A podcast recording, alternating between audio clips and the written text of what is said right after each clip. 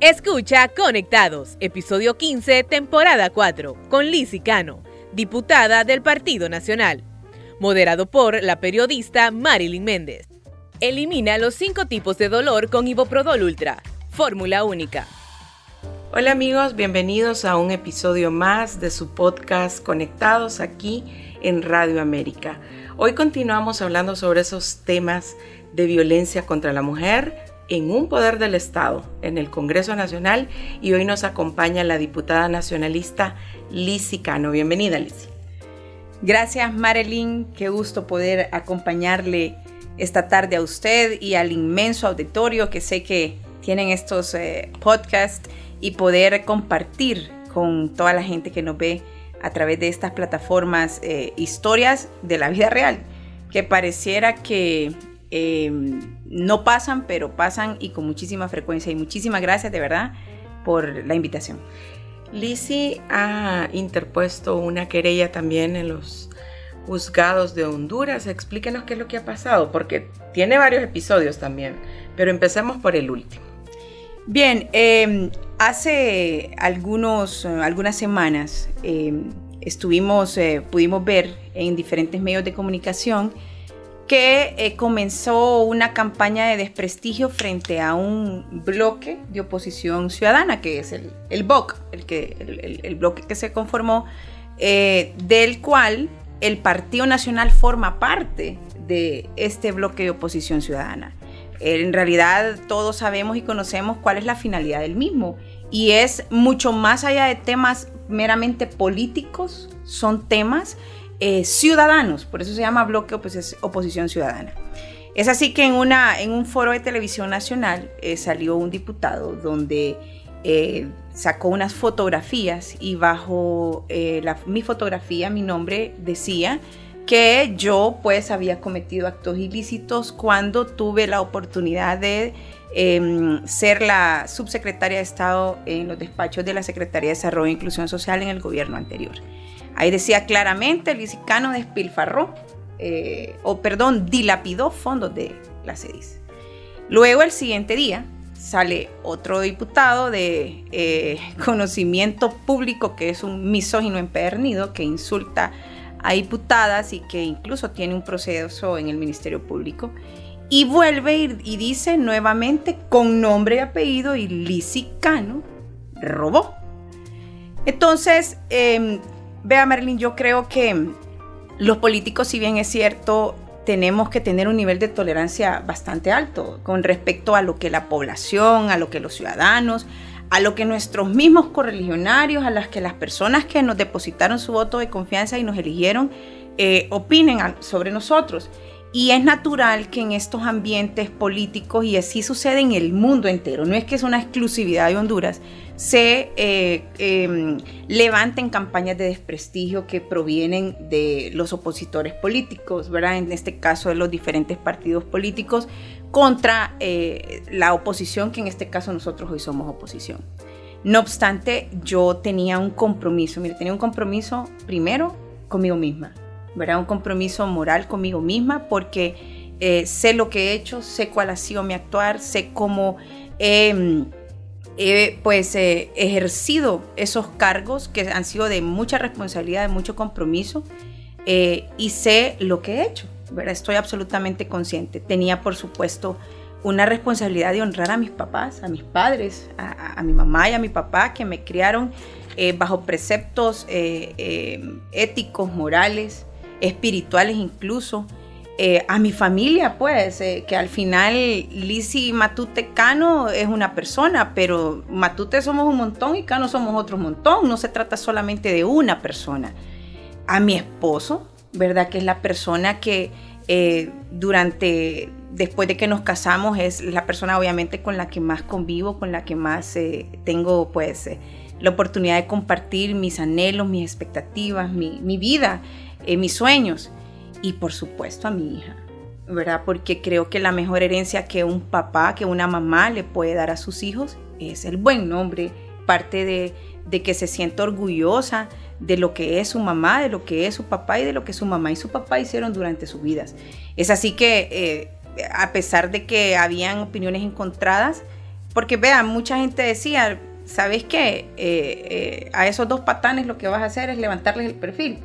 Pero en realidad es más allá de eso, no se trata de eh, un programa de televisión o no se trata de una frase malograda o maldicha, se trata de que están asegurando, asegurando de que yo cometí un acto ilícito. Si usted me acusa a mí, Marilyn, de haber cometido algo es porque tiene pruebas.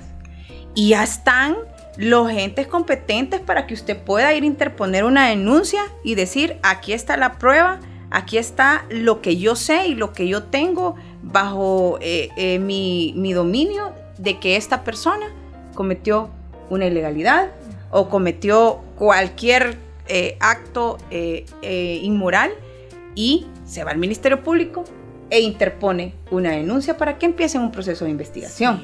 Entonces, em, lo que hice fue, bueno, ustedes se atreven, ahora me lo van a tener que demostrar. Acudí a la Corte Suprema de Justicia porque en este caso tenía que ser ahí porque son diputados, entonces se necesita un juez natural, tiene que ser uno de los magistrados de la Corte Suprema de Justicia y los creí. Y ahora van a tener que responder a esas falsas acusaciones que hicieron en mi contra. Yo lo que sí eh, encarecidamente pedí a los medios de comunicación ese día es que la Corte Suprema de Justicia actúe eh, conforme a ley, admita las querellas y le dé el proceso para que eh, pues prueben también a la ciudadanía que son una nueva corte, porque ya lo había hecho anteriormente y ahí sigue durmiendo la querella, el sueño de los justos. ¿Qué es lo que está pasando con estos diputados? de Libertad y Refundación, Fabricio Sandoval y Bartolo Fuentes, ¿verdad? A quienes usted ha querellado en, un tribunal, ¿verdad? De la Corte Suprema de Justicia. No es la primera vez que reciben denuncias.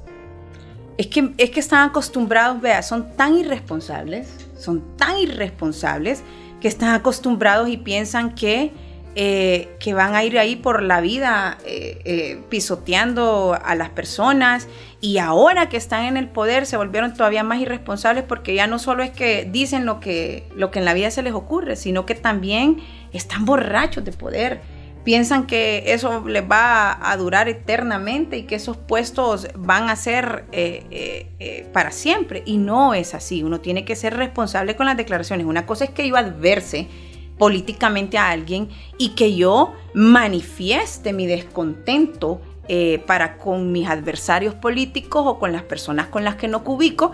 Y otra cosa es que las denigre y que invente cosas y que digan y aseguren que se cometió actos. Entonces, y por otro lado, también hay un, hay un tema importante que es el tema de la misoginia, ¿verdad? Eh, eh, la política es un mundo de hombres así ha sido, un mundo que está dominado por hombres. ¿verdad? Y, a lo largo de la historia, a pesar de que hemos las mujeres he podido eh, superar muchísimas barreras eh, desde que en 1952 se nos otorgó la posibilidad de poder ejercer el sufragio, Marilyn, eh, y hemos venido eh, alcanzando por mujeres eh, aguerridas, por mujeres determinadas, gracias a grupos de mujeres que, que, se, que se, enfrentaron a realidades sumamente crudas, hemos podido alcanzar la paridad, la alternancia al momento de la elección.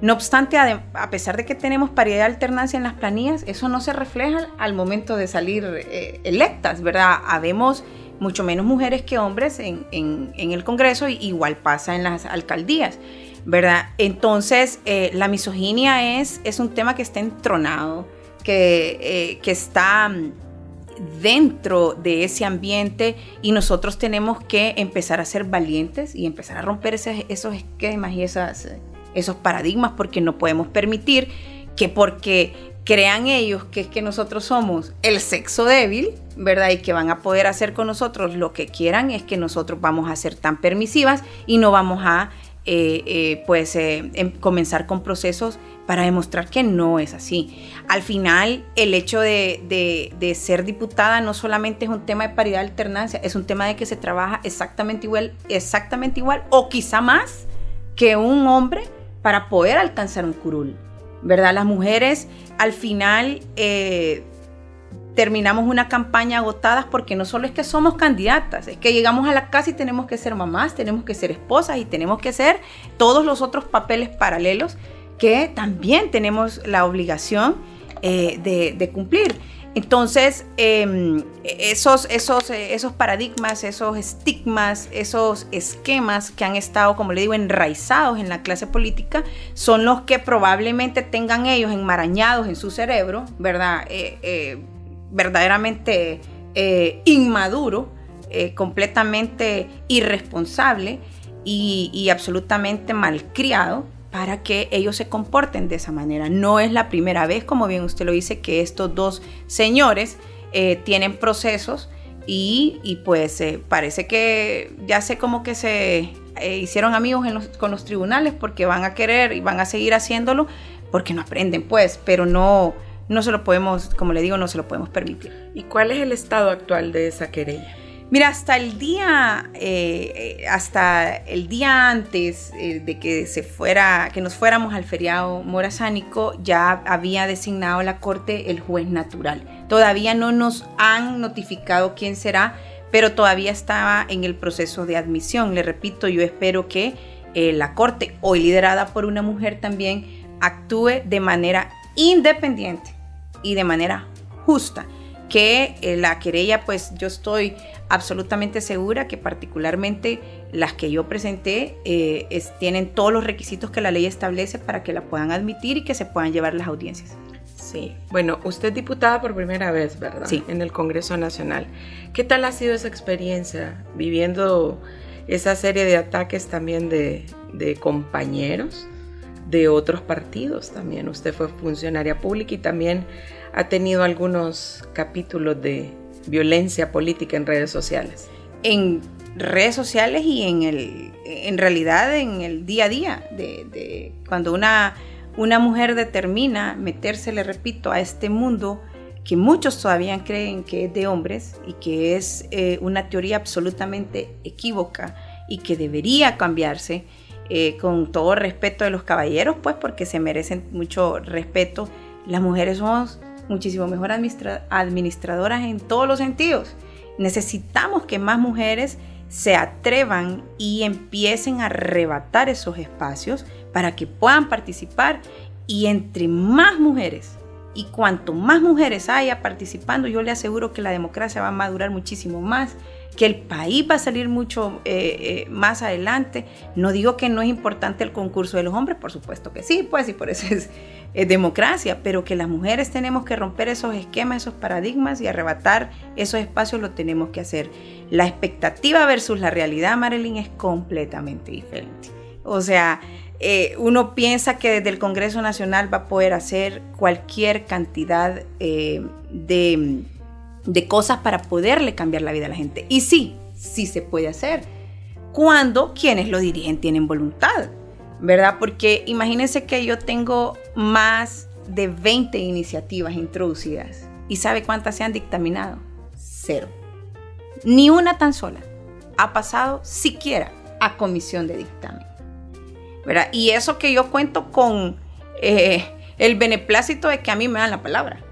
¿Verdad? Eh, yo, yo no puedo, yo, yo, yo siempre digo, pues voy a decir lo que es bueno y voy a decir lo que es malo. Y debo de reconocer que por lo menos cuando la he solicitado, en la mayoría de las ocasiones, no siempre, pero sí en la mayoría de las ocasiones, a mí me dan la palabra, ¿verdad? Y puedo introducir las iniciativas, pero ¿de qué sirven si duermen el sueño de los justos? Ahí está en una caja muy probablemente. Eh, yo conozco la razón, se, se, la puedo contar si quiere, pero sé que gran parte de la, de la razón por la que mis iniciativas están engavetadas, muchas de ellas muchas de ellas dirigidas a mujeres, a mujeres que son víctimas de violencia, a mujeres emprendedoras, a mujeres que quieren salir adelante, a madres solteras, eh, eh, para que puedan tener eh, capacidades y puedan adquirir conocimientos. Todos ahí están, sin, sin ningún curso. Y la razón es porque los ilegales que dirigen la Junta Directiva del Congreso Nacional, sobre todo el presidente ilegal de facto que está sentado ahí a patadas, a la fuerza y sin los votos, quiere que mis proyectos digan Luis Redondo, presidente del Congreso Nacional. Cuando la ley orgánica del Congreso establece claramente qué es lo que tiene que llevar una iniciativa de ley y en ningún lado de la ley dice que debe de ir firmado eh, presidente, secretario y secretario con los respectivos nombres de quienes lo ocupan. Y yo no se los voy a poner, Marilyn. No lo voy a poner simplemente porque no, primero, no es presidente. Y segundo, eh, la ley no me dice que lo haga. Yo presento mis iniciativas de ley tal cual como, como se debe, como lo establece eh, la ley orgánica del Congreso Nacional, por tanto debería seguir su curso. Pero no, el ególatra que hoy, le repito, dirige el Congreso Nacional ilegalmente, no les da trámite porque no dicen su nombre. Imagínense, desde ahí es un acto de violencia política, porque está soslayando mi derecho que no me lo dio él. Me lo dieron más de 167 mil ciudadanos que me otorgaron su voto de confianza y me convirtieron en diputada. Ellos son los que tienen el derecho a reclamarme, la gente que votó por mí, la gente que me puso ahí, a la gente que represento sentada en ese curul. Entonces, em, y así le puedo decir muchísimas más cosas que, que, pasan en la Cámara Legislativa. Mire, para que un malcriado nos grite lo que quiera, eso ustedes, los medios de comunicación que cubren la fuente legislativa, se pueden dar cuenta de cómo, cómo nos insultan, cómo nos dicen, cómo nos señalan, cómo...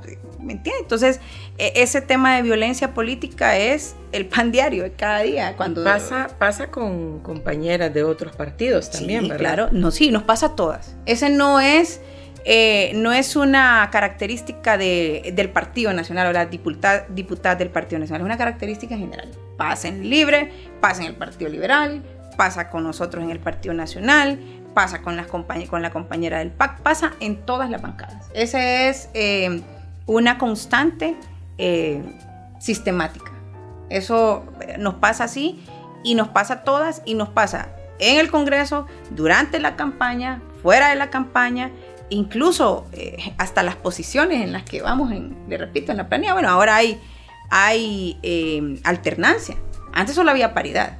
Y usted miraba que las planillas estaban constituidas por cinco hombres primero y la sexta era la mujer, ¿verdad? Ahora pues, como le repito, hay alternancia, obligatoriamente tiene que ir hombre, mujer, hombre, mujer, ¿verdad? Pero antes ni siquiera eso, eso pasaba, ¿verdad? Entonces es complicado, le repito, cuando usted quiere permear un mundo que ha estado em, manejado por hombres y que probablemente hasta se sienten quizá amenazados, ¿verdad? Y, y eso limita la posibilidad de que las mujeres siquiera quieran entrar y, probar, ¿verdad? Porque es, es, fuerte. Y más, y, sobre, y más allá de eso, lo que usted me decía del tema de las redes sociales, es absurdo la cantidad de insultos, de difamación, de, comentarios que, le hacen a uno eh, tremendos. Y los comentarios orientados a la mujer generalmente tienen que ver por cosas femeninas. Más que decirles corruptos y decir todo lo que la gente pues suele decir, sobre todo los bots o los call centers, em, es el hecho de, sí, es que vos estás ahí porque hiciste este acto inmoral con un hombre. Sí, es que vos, ya se imaginan ustedes que por respeto a la audiencia no voy a decir las palabras que, que aparecen ahí y que todo lo asocian a que porque soy mujer y entonces tuve algo que ver con un hombre, es que estoy ahí. imagínense, pues eh, eh, eso es tremendo y es una cosa con la que uno tiene que lidiar diariamente. Sí. Y ya vamos a hablar de CEDIS porque también vimos un capítulo ahí en redes sociales de dimes y diretes con el actual ministro de Desarrollo Social, que vimos a Liz y que no se quedó callada tampoco, ¿verdad? Pero antes, sus compañeros diputados, algunos de ellos, porque también hay otras diputadas que que mantienen unas querellas, pero ellos dicen que ustedes son muy delicadas y que malinterpretan ese tipo de, comentarios, que ellos hablan en general y no directamente. Bueno, mire, yo por eso eh, eh, le comentaba a Marilyn, eh, la querella de mis compañeras es distinta a las mías. Las mías lo dijeron con nombre y apellido. Hasta fotografía. Hasta con fotografía. O sea, lo dijeron con nombre y apellido. Y ahora tienen, tienen que demostrarlo. Porque si lo aseguraron de esa forma y todavía tuvieron la osadía de poner una fotografía y asegurar que yo había cometido un ilícito, señores, nos vemos en los tribunales. Yo primero no les tengo miedo. Porque yo estoy absolutamente consciente de cada una de mis actuaciones como funcionaria pública. Tengo todas mis declaraciones, tengo todos mis finiquitos, tengo hasta el último documento que firmé. Yo creo que una persona que no estuviera segura de lo que le, de, lo que le estoy diciendo no estaría aquí hablando, no sé si quizá hubiera interpuesto una querella, no lo sé.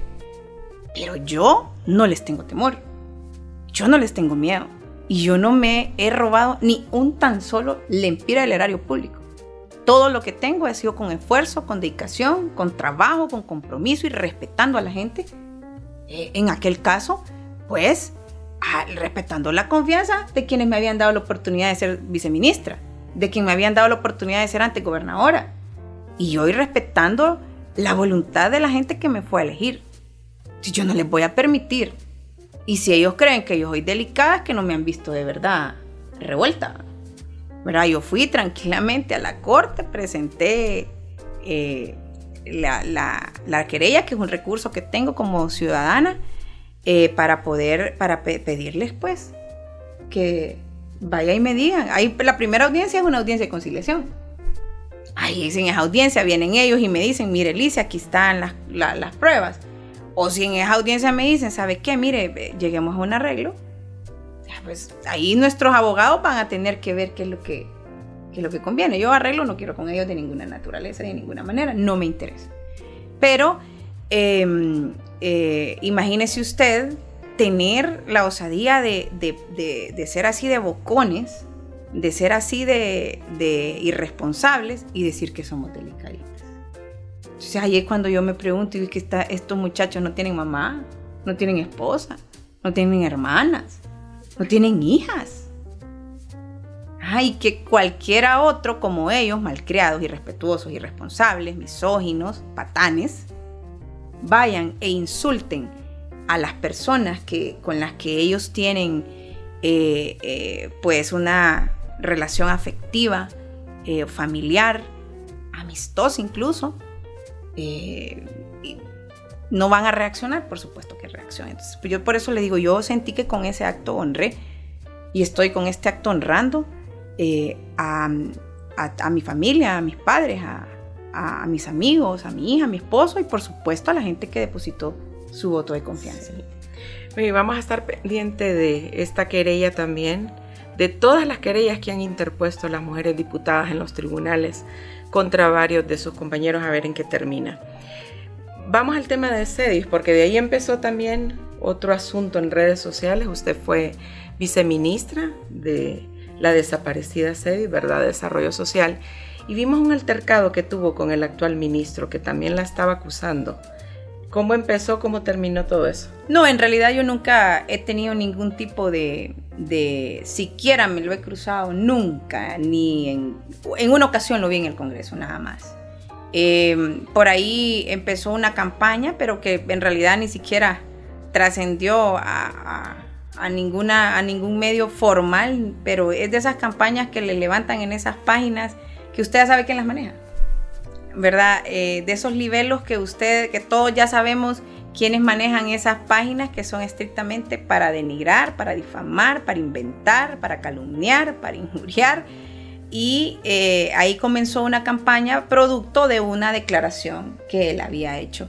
Yo la verdad no le puse eh, atención, Marilyn, porque es que, mire, tengo tantas cosas que hacer y, mi tiempo es tan valioso entre mi, carrera, entre mi rol de esposa, entre mi rol de mamá, entre mi rol de emprendedora, mi rol de diputada, por supuesto, eh, tratando de solventar y ayudarle a la gente como para detenerme a ver cada perro que ladra y cada, cada persona que le quiere tirar a uno una piedra. No, eh, le repito, esto de las querellas fue diferente porque ellos sí se atrevieron con nombre y apellido a decirlo y a asegurarlo, ¿verdad? Pero luego que ya le inventan a uno eh, eh, campañas en redes sociales y eso, eso no tiene mayor trascendencia. Hay quienes, la, quienes lo van a creer, ¿verdad? Pero hay quienes con este tipo de actos, como le repito, como el, el que yo he hecho, se van a dar cuenta que es que nada debe nada Sí, en el caso de Cedis, no hay ninguna denuncia formal en el Tribunal Superior de Cuentas o en la Fiscalía eh, bajo su administración. Ninguna. eh, yo tengo, le repito, todas las eh, eh, declaraciones del tribunal, las constancias, mis finiquitos, e incluso em, alguna, tengo cada seis meses, tengo las constancias del Ministerio Público a ver si han ido a interponer alguna denuncia y hasta ahora no tengo ninguna, está en trámite la última, pero no me, o sea, una denuncia igual la puede ir a interponer cualquier persona, ¿verdad? Puede, ir a decir tal cosa y si el, tema no, no tiene trascendencia, no progresa, no tiene ningún fundamento, pues simple y sencillamente la desiste, pero ahí está la persona denunciada. Yo puedo ir a denunciar a cualquier funcionario inventándome cualquier cosa, pero lo importante es que se abran las, las investigaciones, que hayan líneas de investigación abiertas y que digan, bueno, vamos a, a investigar a a o a, Juan o a Pedro o a quien, quien haya sido funcionario o quien sea funcionario público. El punto no es la denuncia, el punto es que trascienda y que progrese cualquier eh, investigación que, que, donde haya algún eh, indicio de que se cometió un acto ilegal o ilícito. Elimina los cinco tipos de dolor con Iboprodol Ultra. Fórmula única. ¿Y cuál es el problema con Lisicano entonces? ¿Por qué no la quiere el oficialismo? Porque la atacan. Bueno, yo, yo no sé si tienen un problema con Lisicano. Eh, tienen un problema con, obviamente, con la oposición. Y el Partido Nacional es parte de la oposición, pero nosotros no les vamos a celebrar el desastre de gobierno que están haciendo. Nosotros no vamos a decir que hacen bien las cosas cuando los niños, cuando la gente se está muriendo sin medicinas en los hospitales. Cuando yo espero verdaderamente que después del feriado morazánico la gente haya regresado con sus carros en buen estado, porque esas carreteras no son carreteras, son cráteres. Lo que hay en las carreteras, no hay ningún tipo de inversión en infraestructura. Nosotros no podemos dejar de decir que los niños están recibiendo una educación paupérrima, que no, no llegan 200 días de clases, que no están haciendo nada por la deserción escolar. Nosotros no podemos celebrar que no haya ningún tipo de inversión social cuando antes sí la mirábamos. Que la criticaban ellos, pues sí, la criticaban, pero no significaba que no se entregaban. Se entregaron techos, se entregaron pisos, se entregaron letrinas, se entregaron ecofogones, se entregaron merienda escolar, se entregaba cualquier cantidad de beneficios sociales. Que si bien es cierto, y eso en eso podemos hacer otro podcast, porque es debatible, o más bien no es que es debatible, sino que la gente piensa que a través de la entrega de esos beneficios vas a reducir la pobreza. No, ese no es el propósito de entregar un techo. El propósito de entregar un techo es proporcionar el primer piso de protección social, o sea, darle dignidad a la gente. La pobreza se reduce solo con dos cosas, con la generación de riqueza, o sea, empleo, inversión y la educación. Entonces no podemos hablar de que aquí están reduciendo la pobreza cuando no hay ningún tipo de inversión, si más bien las empresas están cerrando.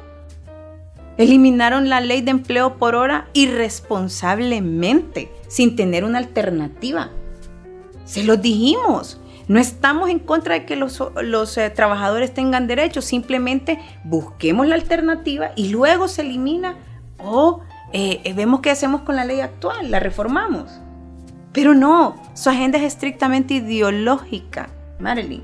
Su agenda es estrictamente encaminada a concluir con lo que en el 2009 no, pudieron. O sea, mientras Honduras está sumida en, la pobreza, la gente no tiene empleo, se van miles de personas diariamente, se gastan 5 millones de lempiras en pasajes en una delegación de 16 personas a Rusia. ¿Cómo va a haber congruencia con la realidad cuando la gente aquí no tiene comida y tiene la canasta básica más cara en la historia de Honduras? Y se van 16 personas, pagadas con los impuestos suyos y míos también. Porque yo no solo soy... ellos. ¿Quiénes? La comitiva que fue a Rusia no fue invitada. ¿A mí? No, a ellos, ellos dicen que les pagaron todos los gastos. Ah. El gobierno de Rusia. Bueno, que nos cuenten una de vaqueros. ¿Será que los viáticos que reciben se los van a dar los rusos, por el amor de Dios? Y es que también, ajá, y encima nos quieren ver el pelo, el, pelo de tontos. O sea, por favor. Entonces, es completamente incongruente lo que hace el gobierno.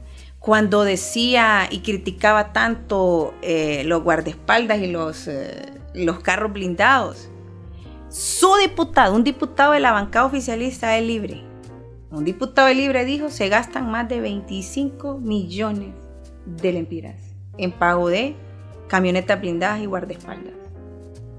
Para, no lo, no lo dice Lisi, lo dijo un diputado de la bancada de Libre. Entonces nosotros no les vamos a celebrar esas cosas. Ah, es que ustedes no se acuerdan lo que hicieron. Pues sí, no, la gente nos pasó la factura, Marilyn. Perdimos las elecciones. Precisamente por esos excesos, precisamente por esos errores, precisamente por muchas incongruencias. Y no digo que no hayamos tenido aciertos, claro que lo tuvimos. Por supuesto que sí. Y puedo hablar acá de muchos aciertos que tuvo el gobierno del Partido Nacional. Pero ese no es el punto, porque finalmente la gente fue a la urna y votó y confió en ellos, en todo lo que prometieron, en esa varita mágica que dijeron que iban a tener y que nos iban a convertir en Suiza en cuatro años. Esa varita mágica es la que la gente les está exigiendo porque se lo prometieron a las personas. Entonces, que me toca a mí como diputada señalar que son unos mentirosos, que son unos incompetentes, que son unos inútiles y que libre nunca más. Porque la gente está harta de eh, esas actuaciones y esas actitudes. ¿Y qué es la responsabilidad de nosotros como diputados, como oposición e incluso como partido? Primero, darnos cuenta de la realidad. Segundo, evitar cometer esos mismos errores si la gente nos permite y nos da la oportunidad de regresar al poder y no cometer los errores que cometimos, buscar cómo seguimos eh, eh, mejorando los aciertos, pero definitivamente no cometer los errores que, se cometieron, que, que incluso Marilyn, no los cometieron todos los nacionalistas o no los cometimos todos los nacionalistas, los cometió un pequeño grupo y por el cual hoy somos señalados más de 1.300.000 personas que no tienen ningún tipo de responsabilidad en los actos individuales que hicieron muchos funcionarios que se les pasó la mano. Entonces la, gente del Partido Nacional es gente honesta, gente trabajadora, gente que quiere el bien por Honduras. Son 1.300.000 personas. eso es mucha gente, eso son muchas familias. Y, no todos tenían ni siquiera la posibilidad de ocupar un cargo en el Estado. Pero hubo quienes sí, como les repito, se les pasó la mano, se pasaron de vivos y hoy pues eh, por esas acciones es que nos pasan eh, la balanza en la elección y la perdemos. Entonces, ¿que tenemos la altura moral? Sí la tenemos. Claro, la tenemos, porque no estamos gobernando, estamos en oposición. Y nuestro eh, deber y nuestro propósito es apoyar lo bueno que les hemos apoyado en muchas iniciativas. Desde el Congreso Nacional les hemos apoyado en muchas iniciativas. Entonces, apoyar lo bueno, pero señalar lo malo. Pues como hacen de, de 10 cosas que hacen, 9.5 son malas, por eso se sienten atacados y probablemente por eso es que no quieren a Lizzie, porque yo les digo las cosas como son. Y se las voy a seguir diciendo, pues. O sea, eh, a mí no me van a callar. A mí no me van a, amedrentar ni, ni, me van a, callar ahora lo que trato. De hacerlo con respeto, no como, como esos bocones malcriados patanes. ¿Y le ha dicho malcriada a Luis Redondo a usted también? No, a mí no. ¿A usted no? No, a mí no me ha dicho malcriada. Eh, en una ocasión, en una ocasión el, doctor Hugo Noé eh, me dijo, cállese. Ya se imagina cuál fue mi reacción, ¿verdad?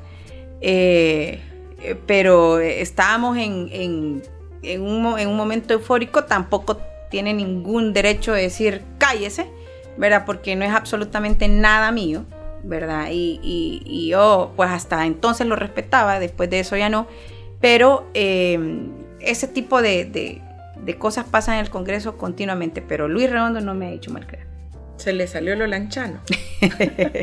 sí, sí, mire que, eh, imagínese, o sea, cállese, o sea, ¿cuenta de qué? En todo caso, respetuosamente me hubiera dicho silencio, por favor, o una cosa así, no cállese como que, que yo fuera la hija o no sé quién. Eh, y es que ese es el, es el síndrome de, de, estar borrachos de poder. Pero qué extraño el doctor Uno es. Exacto, por eso le digo yo, hasta ese momento lo respetaba. ¿verdad? Em, porque eh, ha sido una persona tranquila, pero le repito, estamos en un momento en el Congreso eh, con euforia y con...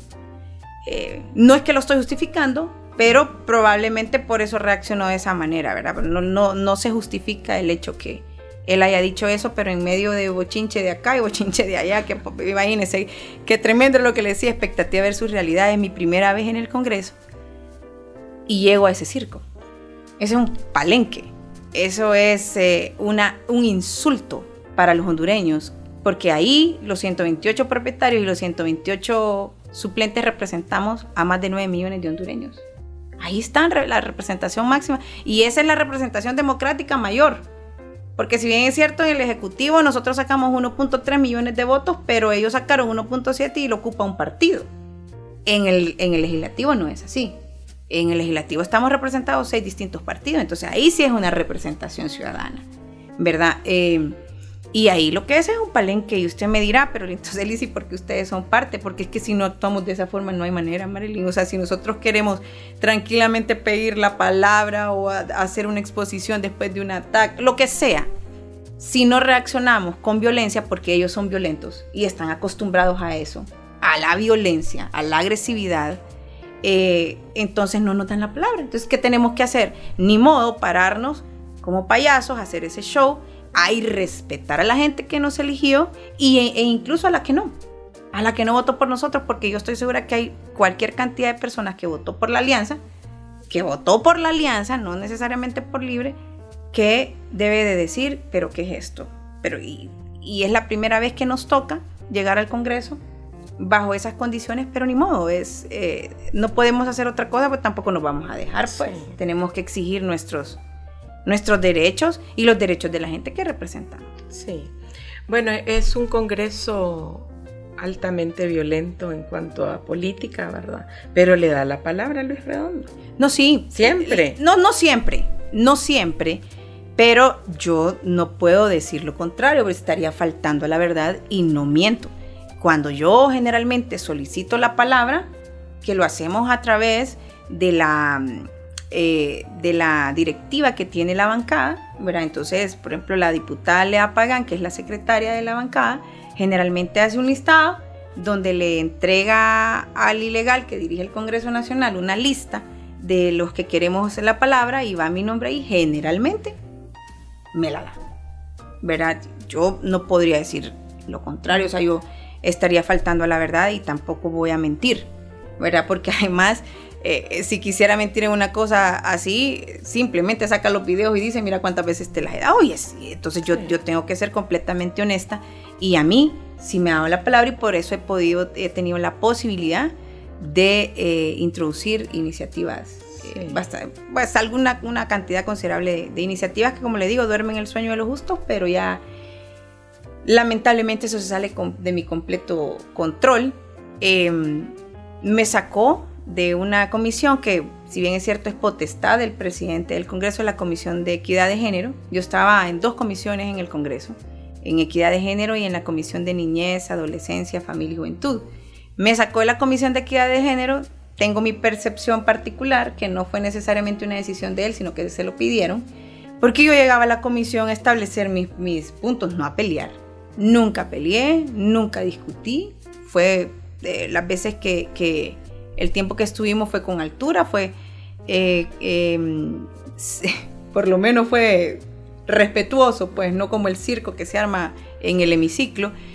Y llegaba y establecía mis puntos y creo que eso no le gustaba a muchas de la comisión, ¿verdad? Em, hay agenda, hay, hay, una agenda que no comparto, que no compartimos como partido, ¿verdad? Y lo, lo establecíamos, entonces como es una potestad del presidente del Congreso y aunque él ilegalmente lo dirija, pero él es el que está ahí en el ejercicio de ese puesto. Coordinando. Coordinando, me sacó de la comisión.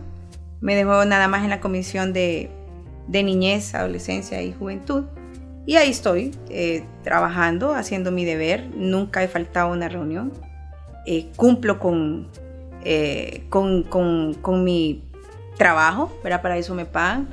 Y mm, Lástima porque desde la comisión se pudo, desde la comisión de equidad de género pudimos haber impulsado una agenda bonita.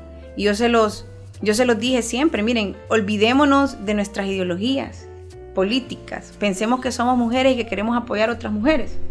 Pero fue, es, es, es complicado, es complejo cuando usted eh, está al frente de gente tan radical, tan obtusa, eh, tan llena de, odio, de, de sed de venganza y, no puede construir una agenda legislativa que le resuelva los problemas a la gente, a los hondureños, a las personas que nos tienen ahí. A ellos los tienen unos, a nosotros nos tienen otros, pero finalmente todos vivimos en este pedazo hermoso de tierra que se llama Honduras. Entonces esa fue. Y así le puedo contar varias experiencias eh, que he recibido de, violencia política. Me devolvieron una iniciativa de ley, eh, que es la, eh, la ley de casas refugio, que no es una ley de mi autoría, yo simplemente fui el, fui el vehículo para, que, para poderla introducir.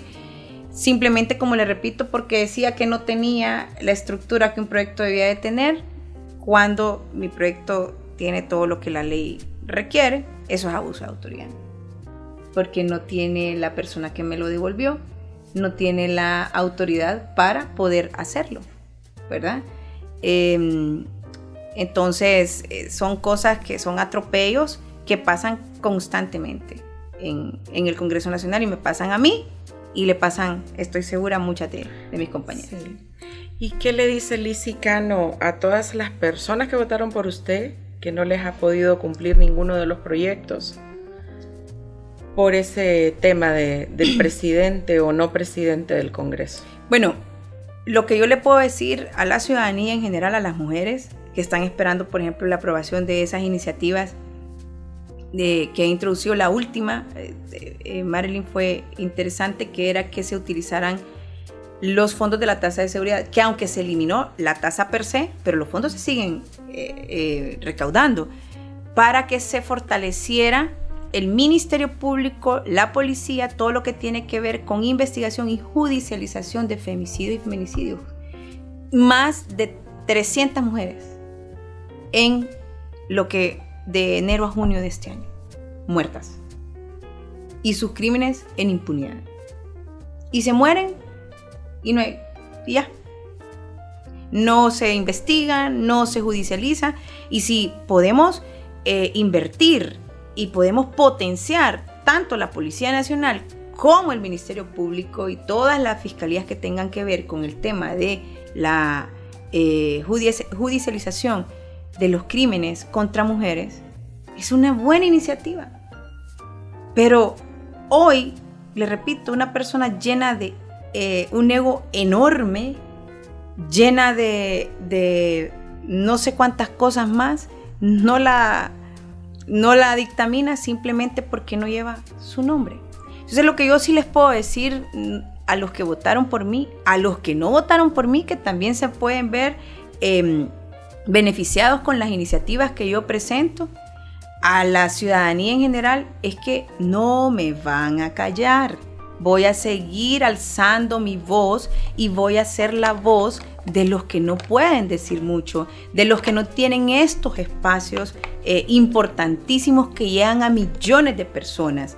No me van a callar y voy a seguir alzando mi voz pidiendo que se haga justicia, no solo en tema de muertes de mujeres, justicia en un sinnúmero de necesidades que tiene la población. Voy a seguir pidiendo que le apoyen a los pequeños em, eh, y micros, a los que quieren emprender, que apoyen al agro, que apoyen a todos esos centenares, miles de agricultores pequeños que están allá tierra adentro, incluso en mi departamento, porque que piensan que Francisco Morazán solo es Teus o solo es la capital. No, tenemos miles de personas que cultivan café en Vallecillo, eh, tenemos personas que tienen cualquier cantidad eh, de emprendimientos en los diferentes municipios, allá en el sur, en Curaré, en Aluarén, en Reitoca, eh, cualquier cantidad de emprendedores en Sabana Grande, ciudades turísticas como Santa Lucía, Valle de Ángeles, Jojojona, o sea, tenemos tanto por este este departamento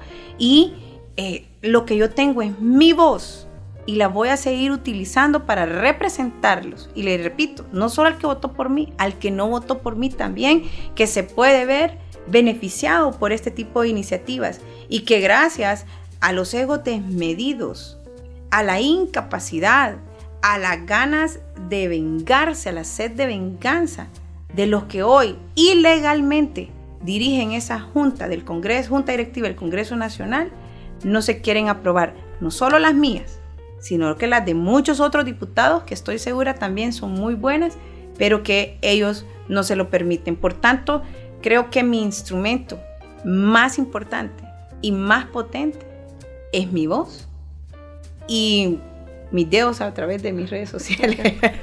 Cuando redacto algún, algún tweet, ahora ex. Ahora ex. Dos preguntas más, ya casi vamos finalizando. Definitivamente no le va a decir presidente a Luis Redondo. Es que no es presidente. Entonces no le voy a decir presidente nunca. Y la forma más eh, cercana que le puedo decir es cuando le digo presidente y sigue la palabra ilegal. No es presidente del Congreso Nacional, está sentado ahí a patadas, a la fuerza y solamente con 44 votos. Así que no es presidente, por tanto no le voy a decir presidente solo como solo eh, le repito cuando va a ser seguida de la palabra ilegal o de facto. No van a pasar esos proyectos entonces. Pero, ¿quién está cometiendo abuso de autoridad? Porque la ley orgánica del Congreso es clarita, María. Y dice qué es lo que tiene que llevar un proyecto. Y vea, le repito, el poder no es eterno. Los puestos son pasajeros. Y mis actos tienen consecuencias. Sí. Finalizando, Liz Cano, usted mencionaba de la importancia de que las mujeres estén en el poder. Tenemos la primera mujer presidenta. ¿Qué análisis hace de, esa gestión ya casi dos años? Que nos ha dejado muy mal paradas a las mujeres. Creo que las mujeres podemos hacer muchísimo más que estarle haciendo caso a nuestros maridos. Y que mm, eh, creo que las mujeres también tenemos la posibilidad de sacar adelante países, naciones enteras. Pero lo que estamos viendo hoy es completamente lo contrario. Estamos viendo únicamente que se va a las cumbres internacionales a defender a Cuba, Nicaragua y a Venezuela. Cuando la gente aquí necesita que su presidente, su presidenta, hable por ellos, pida por ellos, vele por ellos. Cuando miles de familias se desintegran diariamente porque o el papá o la mamá o el hermano o el hijo o el tío tiene que, tiene que emigrar porque aquí no hay oportunidades, porque la inversión se está yendo, porque no está viniendo y no están viendo a Honduras como un atractivo para poder venir a invertir, aun y cuando tenemos un país hermoso que pudiéramos ir a hablar eh, bellezas de nuestro país a esas cumbres internacionales. No, ocupo el tiempo en una agenda ideológica que estoy segura que está más entronada en el corazón y en la mente de un señor que nos llevó a la peor crisis que tiene eh, que tuvimos como país, pero yo decido, aun cuando tengo la posibilidad y la potestad de cambiar la vida y el destino de mi país, hacerle caso a mi marido. Por tanto, em, me parece que eso es eh, desperdiciar el tiempo y que lamentablemente, lamentablemente, a pesar de que yo como mujer tenía expectativas.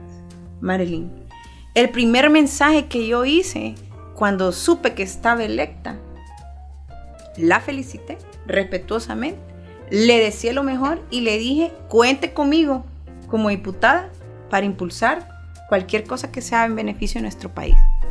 Pero hoy no puedo dejarle, repito, de señalar el desastroso gobierno que tiene una cantidad de, incompetentes eh, que tiene dirigiendo las secretarías de Estado, que su trabajo es estar en el teléfono. No, las cosas no se resuelven en, Facebook ni en, ni en X. Las cosas se resuelven en el campo, conociendo los problemas de la gente, hablando con las personas, viendo qué es lo que aqueja a la ciudadanía. Las cosas se resuelven viendo medios como Radio América, serios, que anuncian que diariamente se mueren miles de personas por la ola de violencia y aquí no pasa nada. Entonces yo de verdad le digo que lastimosamente nos ha dejado mal paradas a las mujeres. Las mujeres podemos hacer muchísimo más que eso. Muy bien. Bueno, gracias Lizzy por acompañarnos aquí en Conectados. No, gracias, gracias Marilyn, a, usted, a todo su inmenso auditorio, a todos los que nos ven y nos escuchan a través de estas importantes plataformas y decirles que a pesar de la em, situación cruel difícil y la multicrisis que atraviesa nuestro país, no perdamos la esperanza. Tenemos un país hermoso, lleno de gente eh, buena, de gente honesta, de gente trabajadora, de gente que quiere eh, salir adelante acá en, nuestro país y que eh, esperamos que nosotros, la clase política, los que hoy tenemos en nuestras manos la posibilidad de tomar decisiones importantes, decisiones que pueden cambiar la vida de uno, de cien, de un millón o de los nueve millones, reflexionemos y hagamos lo mejor eh, y, pues que pongamos todo nuestro esfuerzo, nuestra dedicación y nuestro compromiso para construir una mejor, un mejor país. Y a las mujeres, arrebatemos los espacios, seamos valientes. Necesitamos más mujeres para que haya más democracia. Gracias, Marilyn. Muy bien, gracias, Alicia Cano, y seguiremos en Conectados abordando el tema de la violencia política, con diputadas del Partido Nacional también de otros partidos políticos y también los, los, agresores, los supuestos agresores en este caso, ¿verdad? Hemos llegado también al final de otro episodio de este podcast Conectados con millones y millones de reproducciones en todas nuestras plataformas, en Spotify, en Deezer, en Apple Podcast, en Google Podcast, en YouTube Podcast y también en nuestra página web www.radioamerica.com mi nombre es Marilyn Méndez. Hasta pronto. Elimina los cinco tipos de dolor con Iboprodol Ultra. Fórmula única. Encuéntranos como podcast Radio América HN en Spotify, Deezer, Apple Podcast, Google Podcast. Podcast Radio América HN.